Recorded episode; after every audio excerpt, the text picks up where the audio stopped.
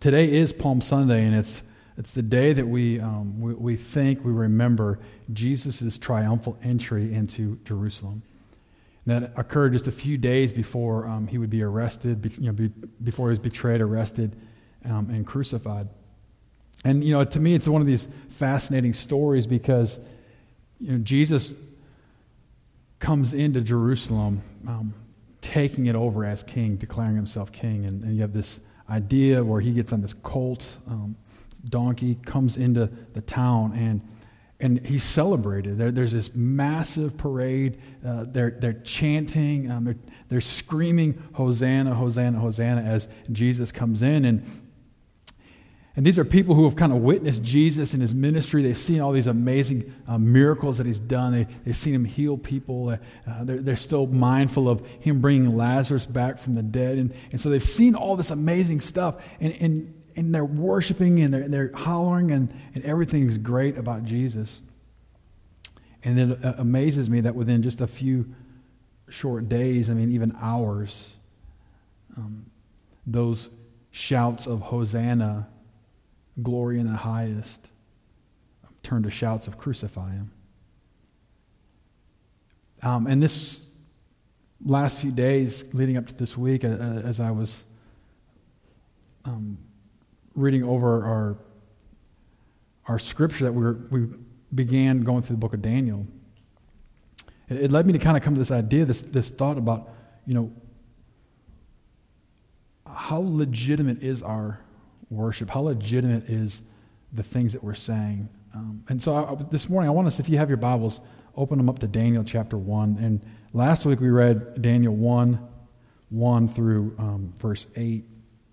And I'm going to start up again in verse 8 again. And we're going to, we're going to read to the end of the chapter. And, and this is, again, probably a pretty familiar story. And, and this might not be necessarily one of these like triumphal entry, you know, Palm Sunday type messages. But, but stick with me as we try and bring this to Palm Sunday. So, Daniel chapter 1, starting in verse 8, and it says, But Daniel resolved that he would not defile himself with the king's food or with the wine that he drank. Therefore, he asked the chief of the eunuchs to allow him not to defile himself. And God gave Daniel favor and compassion in the sight of the chief of the eunuchs. And the chief of the eunuchs said to Daniel, I fear my lord the king, who assigned your food and your drink for why should he for why should he see that you are in worse condition than the youths who are of your own age? So you would endanger my head with the king. And then daniel said to the steward whom the chief of the eunuchs had assigned over daniel hananiah mishael and azariah test your servants for 10 days. Let us be given to vegetables to eat and to, or vegetables to eat and water to drink. And then let us let our appearance and the appearance of the youths who eat the king's food be observed by you, and deal with your servants according to what you see. So he listened to them in this matter and tested them for ten days. And at the end of the ten days, it was seen that they were better in appearance and fatter in flesh than all the youths who ate the king's food. So the stewards, so the steward took away the food and the wine they were to drink and gave them vegetables. And as for these four youths, God gave them learning and skill in all literature and wisdom. And Daniel had understanding in all visions and dreams. At the end of the time, when the king had commanded that they should be brought in, the, brought in, the chief of the eunuchs brought them in before Nebuchadnezzar. And the king spoke with them, and among all of them, none was found like Daniel, Hananiah, Mishael, and Azariah. Therefore they stood before the king. And in every matter of wisdom and understanding about which the king inquired of them, he found them ten times better than all the magicians and enchanters that were in all his kingdom. And Daniel was there until the first year of King Cyrus. Let's go ahead and pray. Lord, we thank you for this day. We thank you for Palm Sunday and what it represents in this season um, as we begin to ponder and think of Good Friday, the day that we acknowledge as, as the day in which you died on the cross for our sins. And and next Sunday, as we gather again together, we, we come with a, a true spirit of celebration, knowing that Easter Sunday is the day that you conquered death. Easter Sunday is the day that, that the, the tomb was empty and you were risen. And Lord, so we thank you for this season. And I, I pray this morning and all throughout the week, you use things in our lives to grab a hold of our attention, to grab a hold of our hearts, and mold us and use us, draw us closer to you. It's in your Son's beautiful and precious name that we pray. Amen. And so this is a, a familiar story. So, so Daniel, uh, again, we talked about this last week. Daniel and his, uh, he, he, his area, his territory, land he grew up in, Judah, was conquered by the Babylonians. And, and what was the common practice of King Nebuchadnezzar is when they would take over a land, over an area, uh, they would go through and they would find like the cream of the crop, like the best of the young people. Uh, typically, it was people of, of some nobility, um, some, some that, that, that were smart, were intelligent, were strong, were good looking, all those good characteristics. And the same holds true in Judah. So they go through, they, they, they go, and the Bible doesn't tell us how many, but they grabbed people from Judah and they brought them back to King Nebuchadnezzar. And in this story, as we talked about last week, these Daniel and, and the Bible mentions three of his friends. Um, they were given their, their Hebrew names were taken away, and they were given these Babylonian names. And, and so oftentimes we remember Daniel as Daniel, but his three buddies we remember as Shadrach, Meshach, and Abednego. They're Babylonian new names. And then they're immersed in this new culture and they're being trained um, by, by the, these eunuchs. And, and, they go through this three years worth of education. When, when it was done, they would stand before the king himself, King Nebuchadnezzar, and he would inspect these graduates. And then from there, they would be placed into his administration. We don't know exactly how old Daniel was. Um, he was probably somewhere between the age of 12 and 17. Most commentators go with the age 15. He was young. And again, remember, he's, he and his, his three pals are, are taken away from his home country. He's taken away from mom and dad. He's taken away from his home, from his country. Uh, he's in a foreign land with a foreign God, with foreign food, and everything is different. And although he is treated with, with good food and, and, and given the best of the education, he's still a foreigner. He's still held captive. And as we talked about last week, he's okay with the new name, he's okay with the, the, the, the, education. But all of a sudden, when it comes to this new diet, he applies the brakes. And he says, no. I, I told you last week the first part of Daniel 1, verse 8, and it, it's in the ESV, it says that Daniel was resolved. But I love the way that King James mentions it, writes it. It says that Daniel purposed in his heart that he would not defile God. I, I love the way that it says purposed in his heart. Like, that's more than just a, a little decision. That's more than a small conviction. Like he gave himself wholly to God. And to the point where he would not do anything, did not want anything become, to come between him and God, and, and he did not want to do anything that would cast God in a bad light. And so there's this issue with, with the diet. And last week I told you that, that more than likely um, part of it was against the, the, the law of Moses.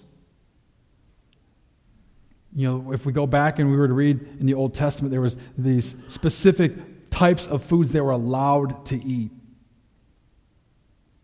And so more than likely it wasn't necessarily kosher food. That, that could be part of his hangup. Uh, the other thing during this day is, is that um, there were special practices according to the law in which they had to drain the blood from the animal before they could cook it. And during this time, most of the food was brought before these false gods first, sacrificed to these gods. And so what Daniel was saying is, no, I'm not going to do. I'm not going to give any. I'm not going to eat anything, drink anything that was given to a false god first.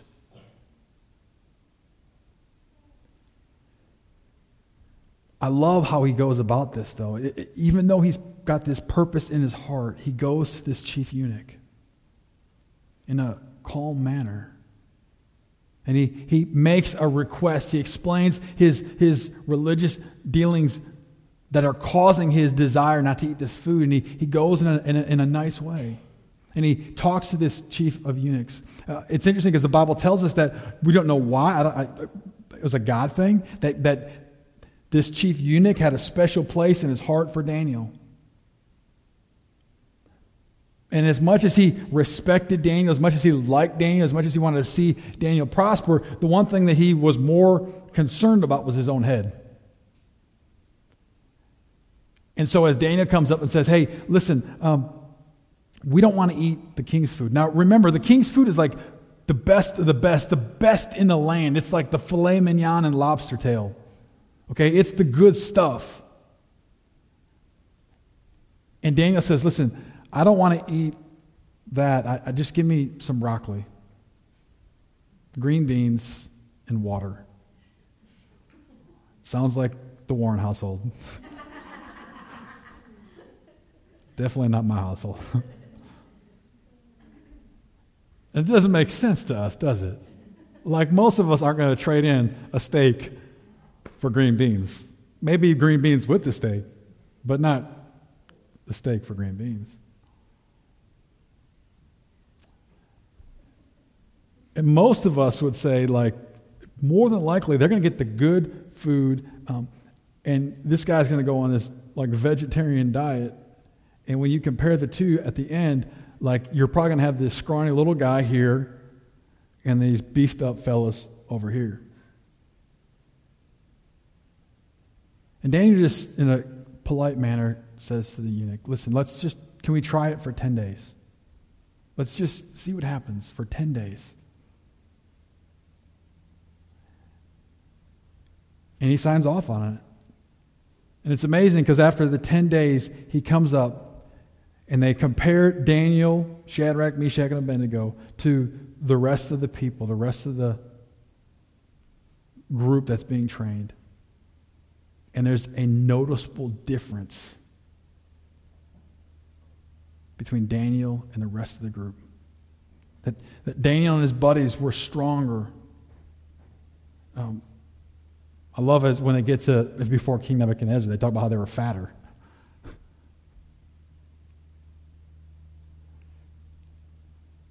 And then the eunuch signs off and says, All right, I guess go for it, continue on it. And they go through, and think about this for the next three years, they're eating nothing but vegetables and drinking water.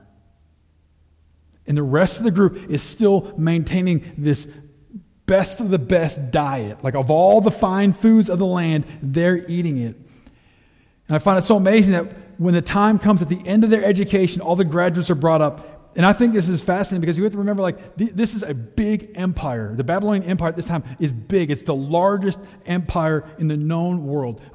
Historians tell us that King Nebuchadnezzar was probably the most powerful man to walk the face of this earth.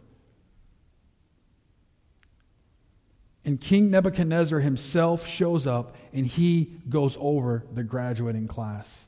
And he inspects each member. And not only does he ask these guys questions to see how much they've learned, but he goes and he compares each member within the class. When it's all said and done, Daniel and his three buddies, the Bible tells us, was 10 times better than everybody else. That's an awesome story, isn't it? That's amazing to see how, how Daniel and his buddies, they, they were given so much to God that they would not flinch now, again, the reality is going back to last week, you think about this. They're away from mom and dad, they're, they're away from everyone they knew, they're away from their pastor, they're away from everything. Like it would have been easy for them to walk in there and just do as everyone else was doing. Like that would have been the easy thing to do. Like, because no one's going to know about it. Like they're captives.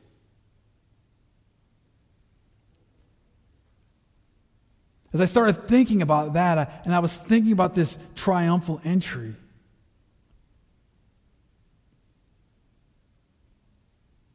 those crowds, like as Jesus is walking into Jerusalem and he's declaring himself king, like they're shouting amazing things. And, and folks, I believe this. At that moment, they were being genuine.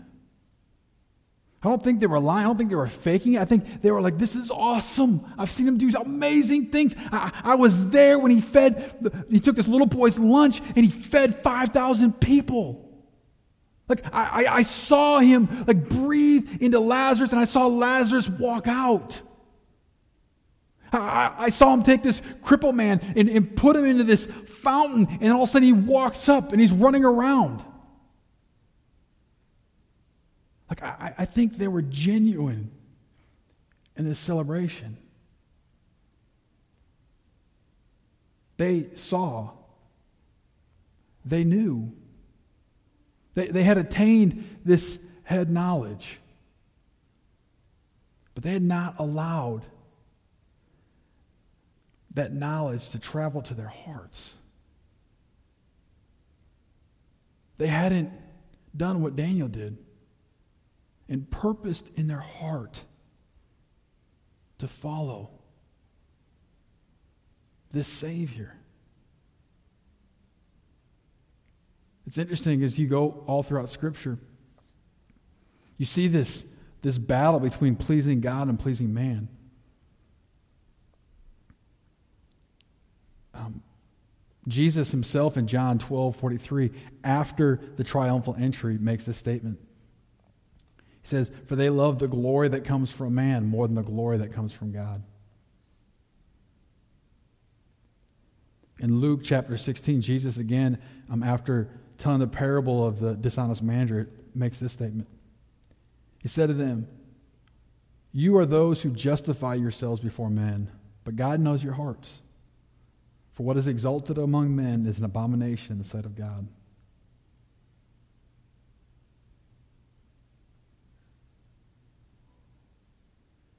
Titus 1:16 says this. Paul was writing. A lot of Titus is giving direction to the church and the leaders of the church. He makes this statement or observation. He says, They profess to know God, but they deny him by their works. They are detestable, disobedient, unfit for any good work. And a lot of these statements, especially the ones that Jesus makes in, in John and in Luke, are directed towards the Pharisees, like religious people, like people that were in churches, people that were in the synagogues, people that knew Scripture. And if we, if we fast forward past the triumphal entry, we pass forward over to the ones who are, are coming up with this plan to, to arrest and crucify Christ, it was all driven by the religious leaders. They knew about God, they knew the Bible, but it never traveled to their hearts. I, most of the scripture that I read is from the ESV, but the New Living Translation, this is writes it in somewhat of a simple manner. In Exodus 23, is part of the law of Moses. Moses makes a statement. He says, You must not follow the crowd in doing wrong. When you are called to testify in a dispute, do not be swayed by the crowd to twist justice. If you're like me, um, that's not always easy to do most of us enjoy being liked. There are a small minority that don't care, and there's probably an even smaller minority who enjoy being not liked.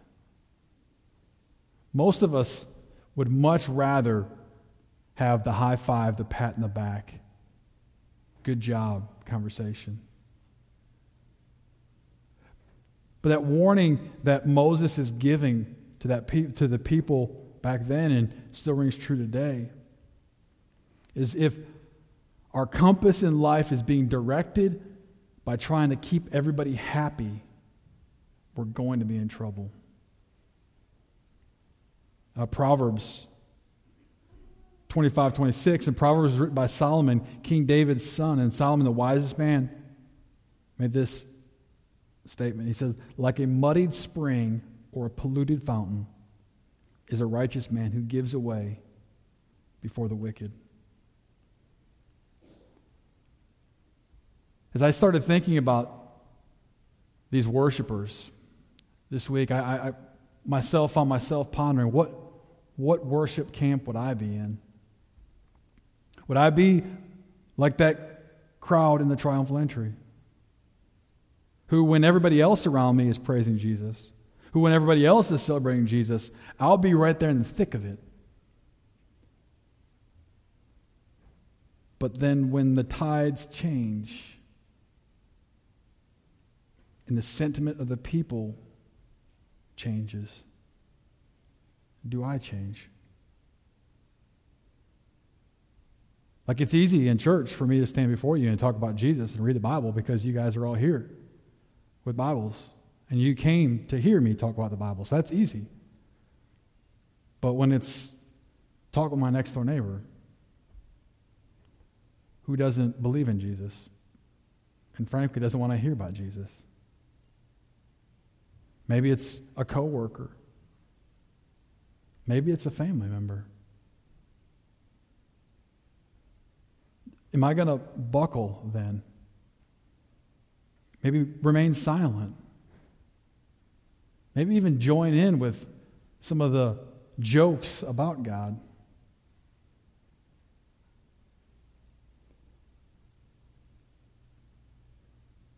Peter um, in Acts chapter 5.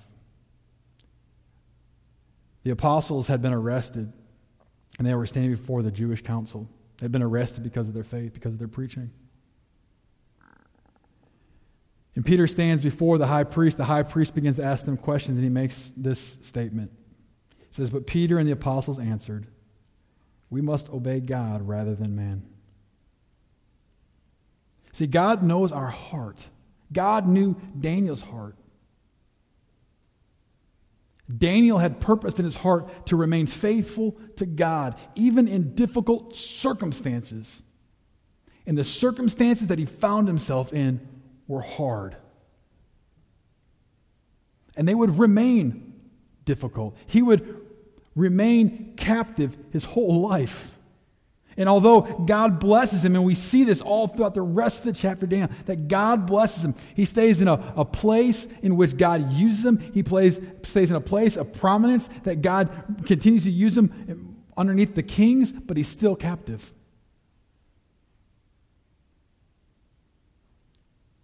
Daniel never wavers, never changes, remains absolute in his walk.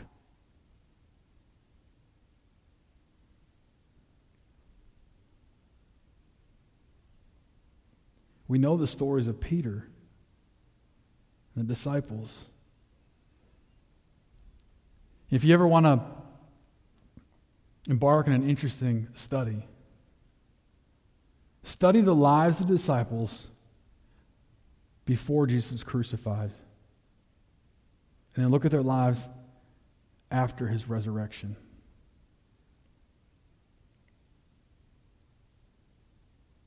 Transformed. And those were godly guys. Those were guys that were with Jesus like every day for three and a half years.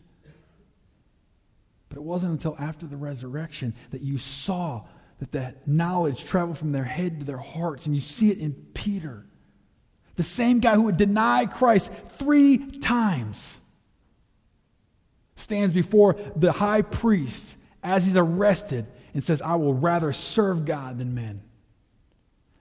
That's change. That's a man who had given himself absolutely and wholly to God.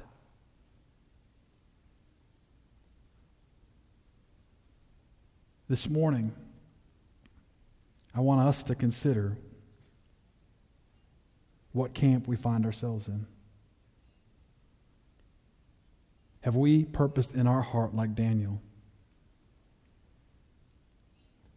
Or are we just going to hang with the crowd?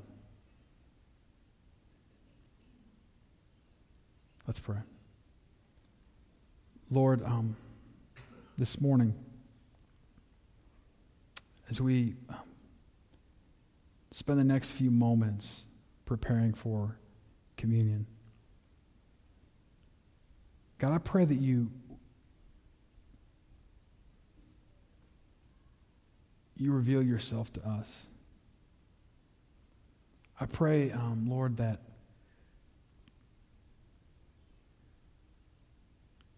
you help us to, to seriously look at our lives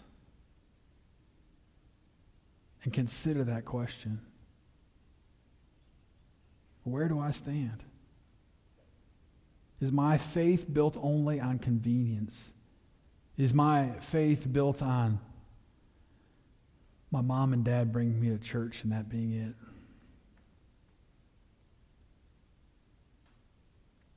Is my faith determined by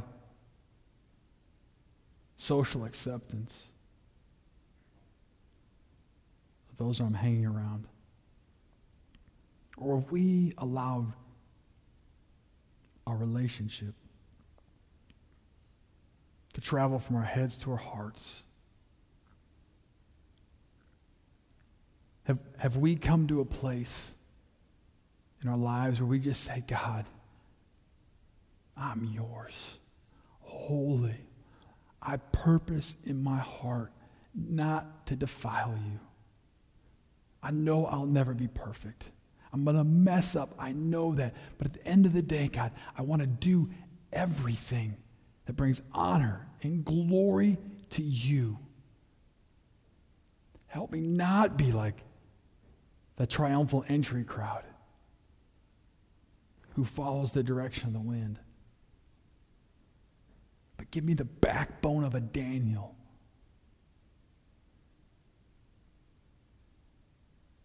Lord, I pray I pray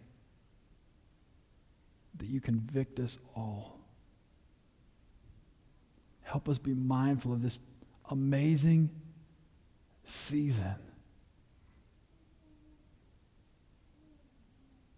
Give us a glimpse, even this morning as we do communion, about what this is all about.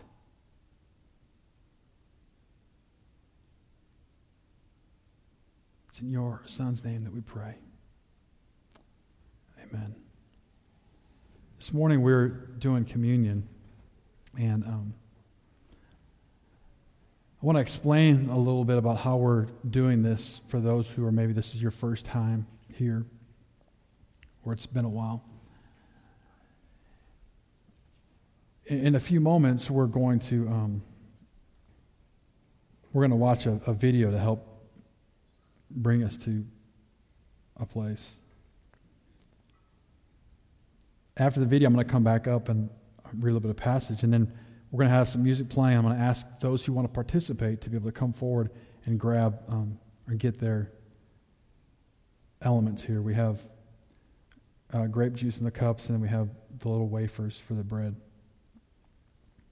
This is uh, what's important. It, it, there's several things, and this morning when we do the actual communion part, I'm going to read from, from Matthew in the when Jesus is doing the Last Supper because of the season.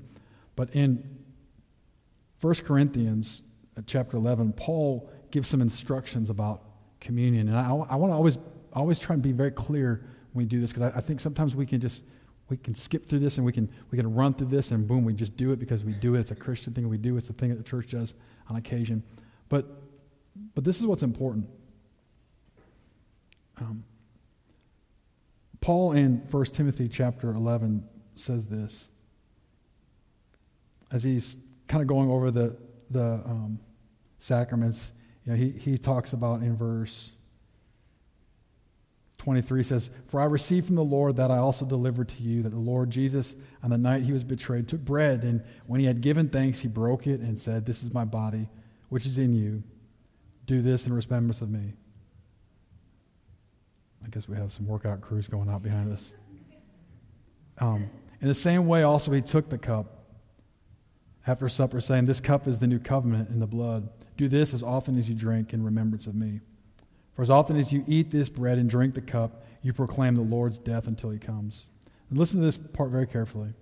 Verse 27 says, Whoever therefore eats the bread or drinks the cup of the Lord in an unworthy manner will be guilty concerning the body and the blood of the Lord.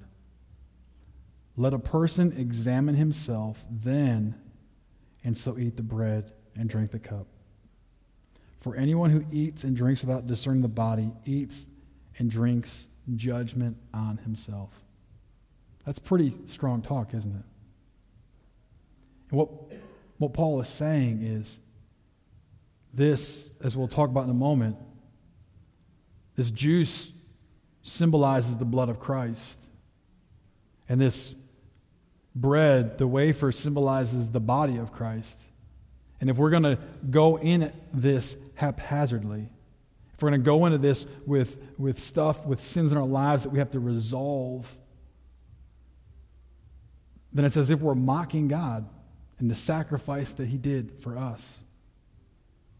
And so, what we have is the next few moments. What I believe is so special about communion is we, we can spend some time getting before God, baring our hearts to Him. And if there's things in our lives that we need to get right, we can get right with Him. And then we can partake in communion. Okay, my belief is this: we, we don't, as a church, we don't we don't even have established membership right now. So so it's not even like a matter where, where you're only allowed to take this if you're a member of our church. That's not it. Uh, my belief is this: those those who have eh, believe in Jesus Christ and have accepted Him as their Lord and Savior, we're all invited to the table of Christ. And so, the next few moments, we're going to watch this video, and I'm going to be honest with you. I, I sent a little email out. It's a little, it, it, it is intense.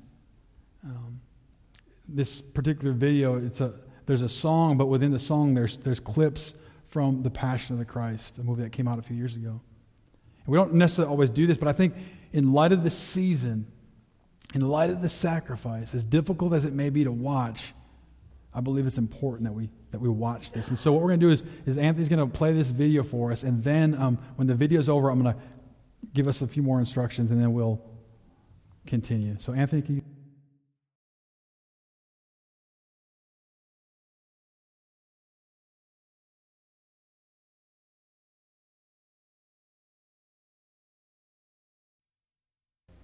I think it's important for us to just be mindful of that sacrifice.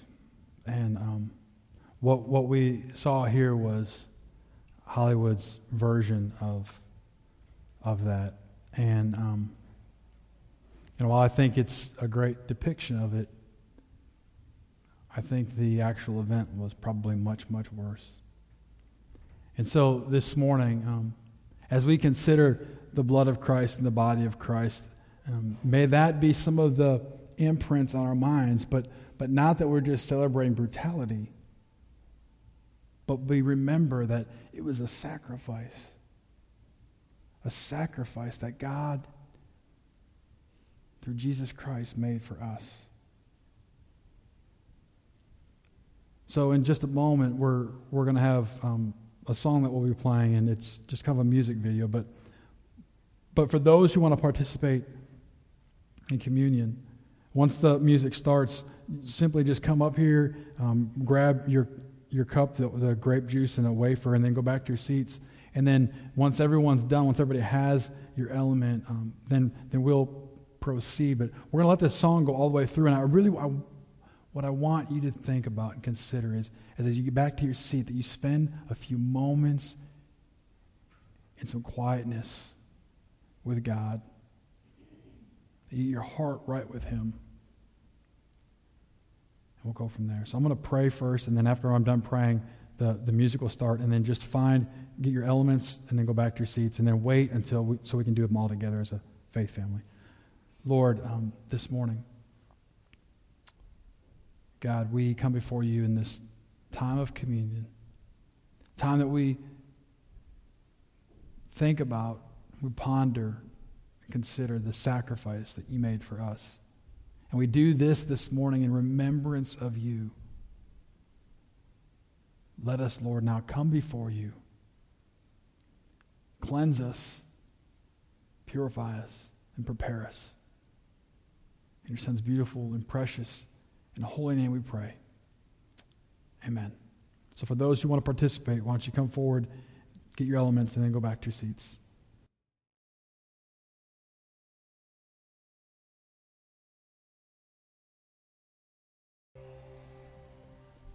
In uh, Matthew chapter 26, Matthew records that Last Supper.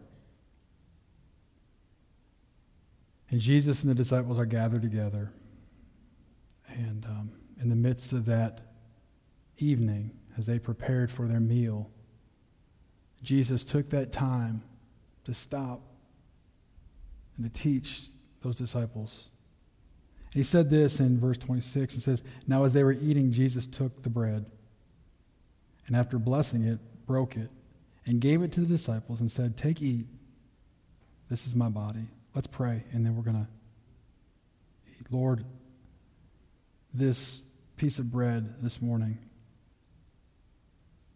symbolizes your body. And although it's, it's not literally your body, it's just a piece of bread. It reminds us of a body that was broken, that was beaten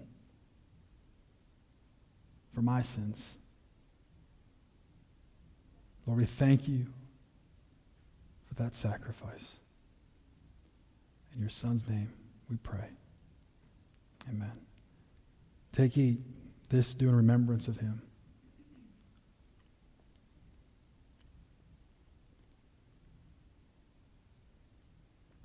And verse 27 says, And he took a cup, and when he had given thanks, he gave it to them, saying, Drink of it, all of you, for this is my blood of the covenant, which is poured out for many for the forgiveness of sins.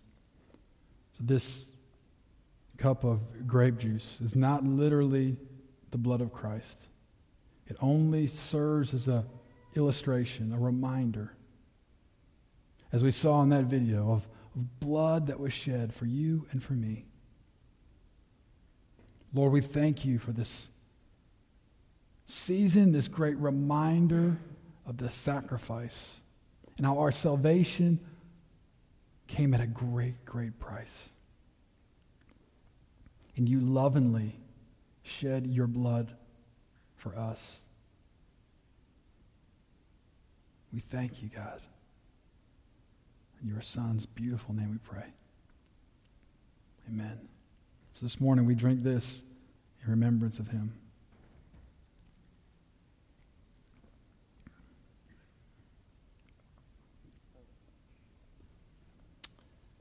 This season is a beautiful time of year, isn't it? In the midst of all the craziness, spring hits.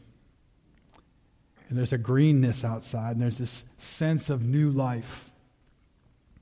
And this morning, you know, we come and we, we think about a triumphal entry. We think about the hardships. We, we, we talk about what camp I may be when it comes to worship.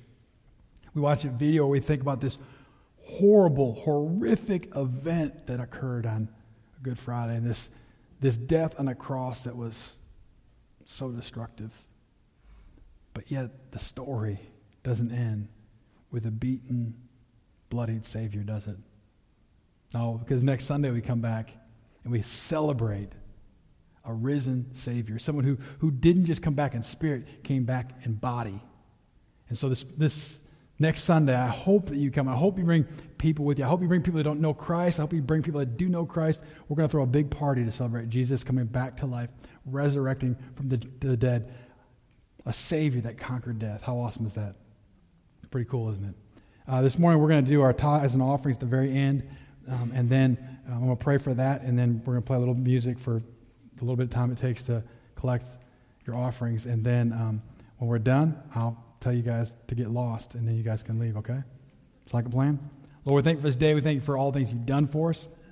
Lord, we thank you for, again, just a good morning. Thank you for the tithes and offerings that we're about to collect, Lord. We ask that you use them um, for your honor, for your glory, use them to further your gospel. Help us to show your love to those in our community. Uh, thank you for the opportunity that we have to stop and be reminded of this sacrifice through communion. Lord, we love you and we thank you for everything you've done for us. We look forward to all the amazing things yet to come. It's in your Son's beautiful, precious, holy, amazing, and awesome name we pray. Amen.